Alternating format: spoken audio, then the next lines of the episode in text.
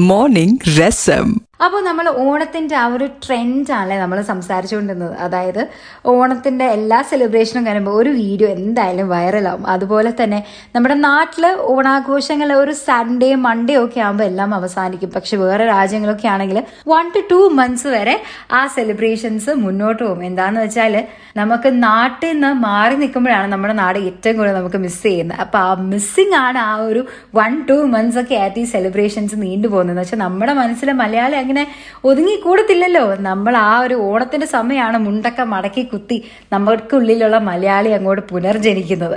അപ്പോൾ അതേപോലെ രണ്ട് മാസം ആഘോഷങ്ങളും ഇപ്പൊ എല്ലാ സുന്ദരികളും സുന്ദരന്മാരൊക്കെ സെറ്റും മുണ്ടും ധാവണിയും മുണ്ടും ഷർട്ടൊക്കെ എടുത്ത് നല്ല തിളങ്ങാനായിട്ടൊക്കെ ഓഫീസിൽ പോകുന്ന ടൈം അല്ലെങ്കിൽ സ്കൂളിലും കോളേജസിലൊക്കെ പോകുന്ന ടൈമാണ് അപ്പോൾ വൺസ് അഗൈൻ നമ്മുടെ എല്ലാ ലിസണേഴ്സിനും വെരി വെരി ഹാപ്പി ഓണം. ഓണാശംസകൾ. എല്ലാവർക്കും ഈ ഓണം സർവ ഐശ്വര്യങ്ങളും അനുഗ്രഹങ്ങളും ഒക്കെ നിങ്ങളുടെ ഫാമിലിക്കൊക്കെ കൊണ്ടുതരട്ടെ. And also stay safe at take care നിങ്ങളുടെ കൂടെ ഉള്ളത് ആജയ് ശ്രീയാണ്. ആൻഡ് നിങ്ങൾ കേട്ടുകൊണ്ടിരിക്കുന്നത് റേഡിയോ രസം. ഇതല്ലേ രസം.